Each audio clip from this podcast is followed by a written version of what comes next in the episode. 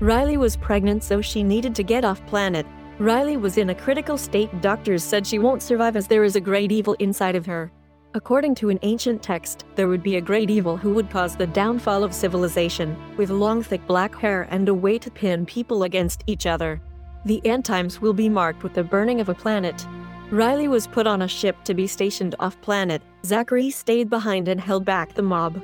Zachary and his army held back the mob long enough to get Riley off planet. He watched the ship leave and the mob broke the line. It's not known what happened to Zachary, but Riley was safe off planet, where she gave birth to a girl. Riley died giving birth to her.